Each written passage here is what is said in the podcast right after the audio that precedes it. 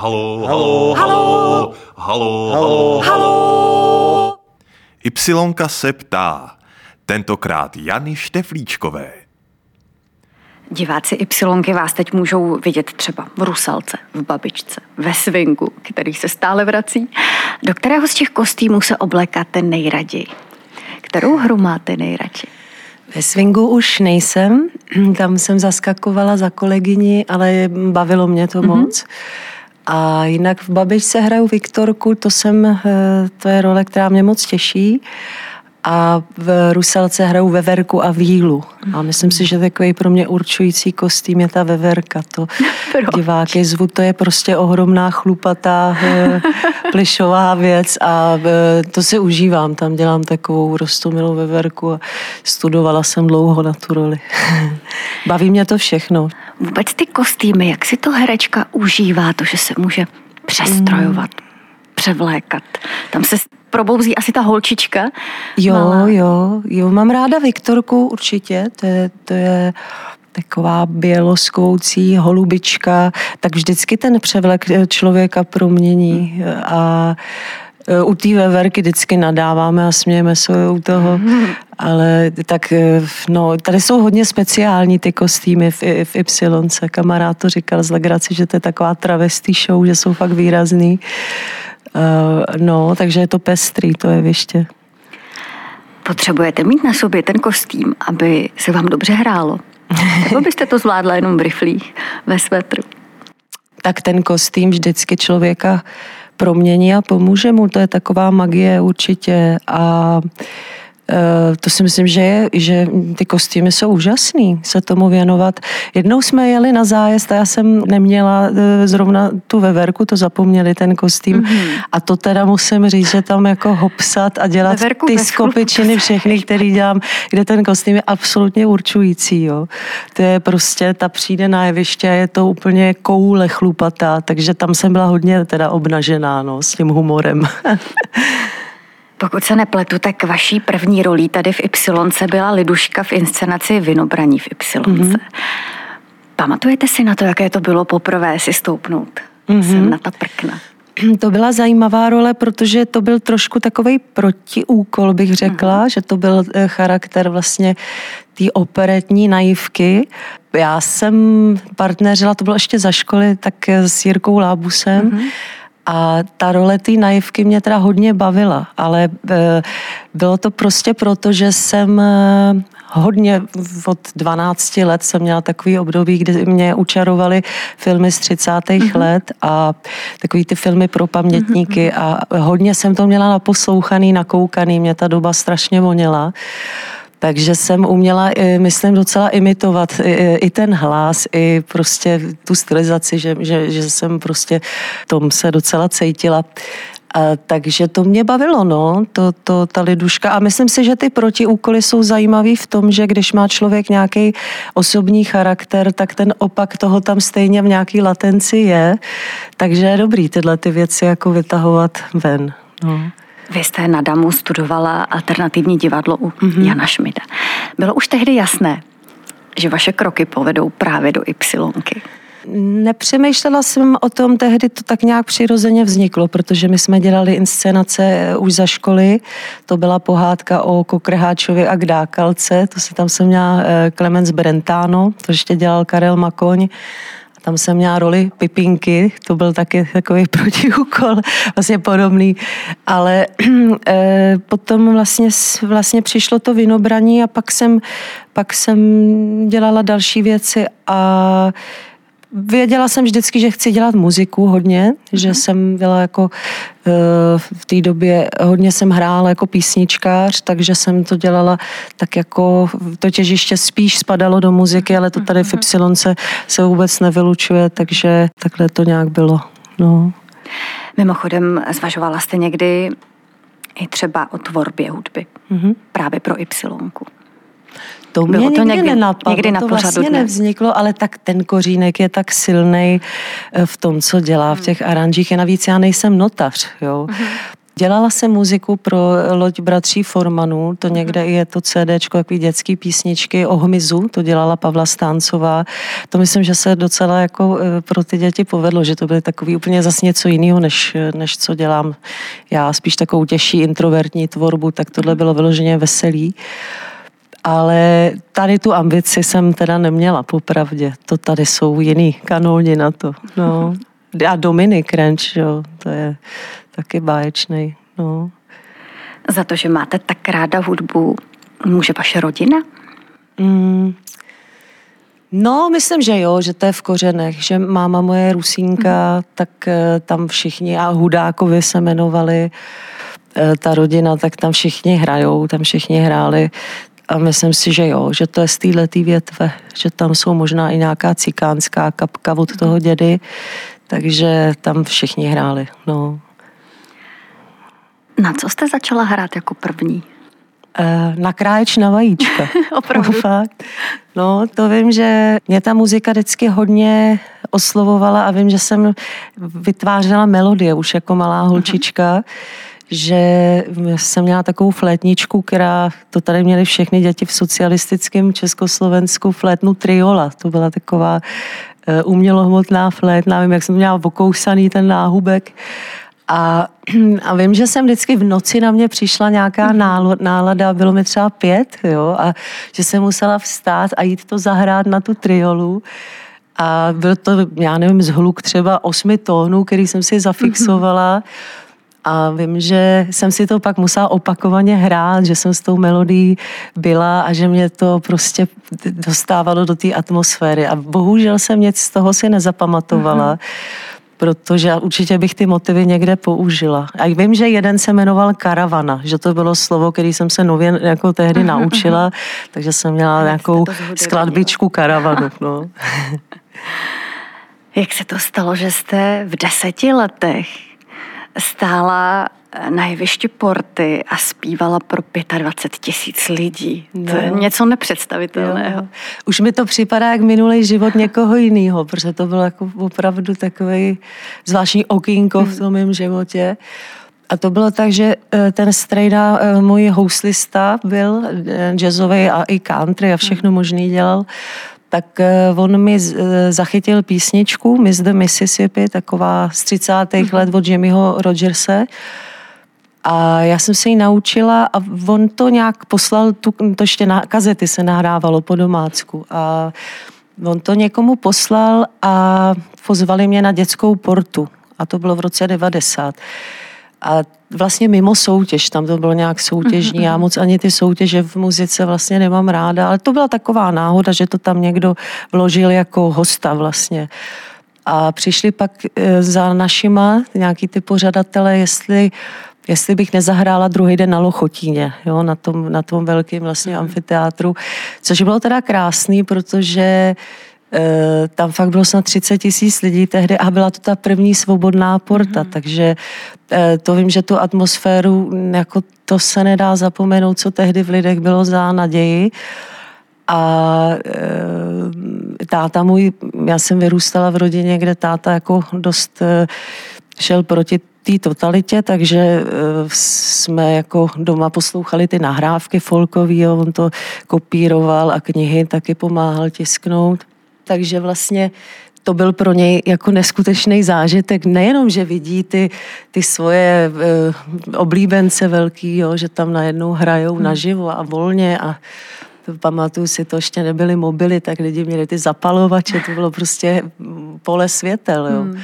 Ale že ještě ta dcerka tam jako přispěla tady tou, tady tou písničkou, no. Takže, eh, a bylo to fakt, někdo mi poslal nedávno tu nahrávku, já jsem úplně na to koukala, jo, jak to bylo opravdu, jak, uh, až jsem neměla pocit, že se mi něco takového stalo, jo, že opravdu to bylo ohromný, no. Velký, tako, velká emoce, velká síla, velká naděje a uh, tak to bylo prostě hezký. A myslím si, že už něco takového se těžko jako zopakuje, že to byl opravdu výjimečný čas. Celý ty 90. léta byly nádherný. No. Jak to, že se z vás po takovém úspěchu, po takovém vystoupení nestala dětská hvězda? No, tam byly takový pokusy. Hmm. ono je to vždycky problém s těma dětma, hmm. takže takže e, samozřejmě se toho ty dospělí chytli. A já vím, ještě to bylo takový čistý v těch deseti, že já jsem tam říkala, přeju vám, abyste měli usměvavé tváře, jako v téhle písničce, protože já jsem ještě zahrála na přidanou tu jednu sloku Krásný je vzduch. Já jsem ani nic jiného neuměla. Jo? To byla opravdu věc jedné písničky a tohohle přídavku. A teď ty lidi tam, tobě taky. A bylo to moc hezký. Akorát, že přesně se stalo to, že už pod tím pódiem stál manažer a paní z rádia, jo, co byli v tom publiku a už to, to bylo hned prostě a mm-hmm. už mhm. to už to eh, pak vzalo směr někam. Už by vás už, už tam, hmm. už tam ty nějaký ty ambice těch dospělých jako e, přišly a pak jsem, pak jsem fungovala jako v ušitým kostýmku s třásničkama a už to prostě bylo hmm. jinde. Jo. Takže já jsem to docela Uh, myslím, potom řekla to. Profotila jsem to, že, že to není úplně, že, takže jsem pak docela přestala spolupracovat a jsem ráda, že, že jsem jako nepokračovala jako nějaká dětská hvězda. Pak jsem, pak jsem zas tu muziku jako hledala a různý jsem dělala big beaty a jazzová, taky v baru jsem zpívala s pianistou a pak ta vlastní tvorba. Takže si myslím, že jakoby ta, to semeno té muziky bylo takhle velký, takhle čistý a vlastně pak jsem zjistila různé věci, jak to i, i od Sony jsem dostala nabídku asi před deseti lety, taky jsem do toho vlastně nešla a čím dál víc mám pocit, že je dobrý tu muziku dělat jako opravdu uh, mimo ty firmy a že to je věc, že to je pole, kde opravdu člověk má komunikovat, mluvit jazykem duše. Mm-hmm. Tak proto já třeba teďka ten covid mi to jako přerušil a vlastně vím, že teď ani se mi nechce hrát, nemám, nemám pocit, že mám pokračovat v tom, co jsem dělala před tím, před tím letím obdobím, že opravdu to bylo silný. Jo? A myslím si, že je přirozený, že umělci na to reagují a že se to ani do normálu vrátit nemůže k té původní tvorbě u mě třeba. Jo? Takže hmm. teď jsem to položila a myslím si, že je fajn nechat půdu ladem a uvidím, co tam vyroste zas. No. Vy už jste hrála, zpívala na spoustě jevišť, ve spoustě klubů, ale taky jste si neváhla stoupnout s kytarou na promenádu třeba přímorského letoviska a mm. improvizovat jak jazykově, tak hudebně. Je právě taková určitá živelnost a improvizace tím, co vás spojuje s Y. Ta živelnost je úžasná a musím říct, že tady je to opravdu uh, ta Y čím dál víc si vážím hmm. některých věcí, které si až třeba teď uvědomuji, jak nejsou samozřejmost. Jo? A uh, má, v žádném divadle by se eh, člověku asi nestalo, že když prošvihne představení, což mě se stalo, Viktorky, jo, že jsem zapomněla, že to odehraje eh, kolega s Maňáskem jo, a že to vlastně je dobrý. a je člověk si uvědomí, jak je zastupitelný, že prostě no, no.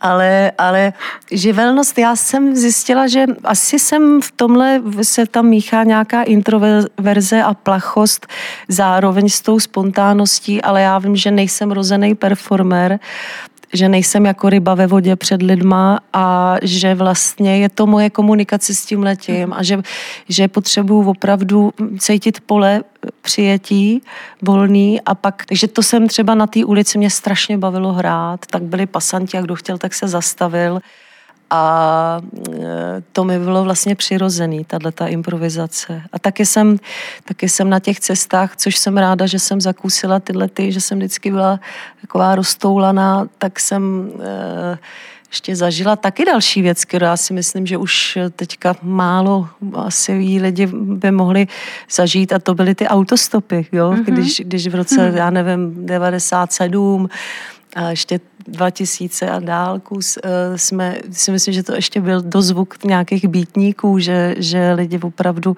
zastavovali, hmm. brali nás domů. Já jsem to potom opětovala, to byla taková věc, která se posílala dál a to byly neskutečné do, dobrodružství, takže jsem sebou brávala tu kytaru a teď třeba jsem na jedné té cestě, to byla teď moje náplň za covidu, že jsem vlastně potkala takového malíře, který žije v lese a ve Slovinsku, ale je to teda neskutečný, uh, jurodivec takovej, prostě uh, on, on má pro některé lidi jako diagnózu, má diagnózu a vlastně jsem zjistila, že když člověk se k tady těm lidem dostane blíž a dá, dají mu třeba důvěru, Eh, člověku, tak eh, že vlastně člověk objeví nes, ne, netušený eh, způsoby, jak někdo může fungovat, jaký, jaký může mít kosmos usnovaný.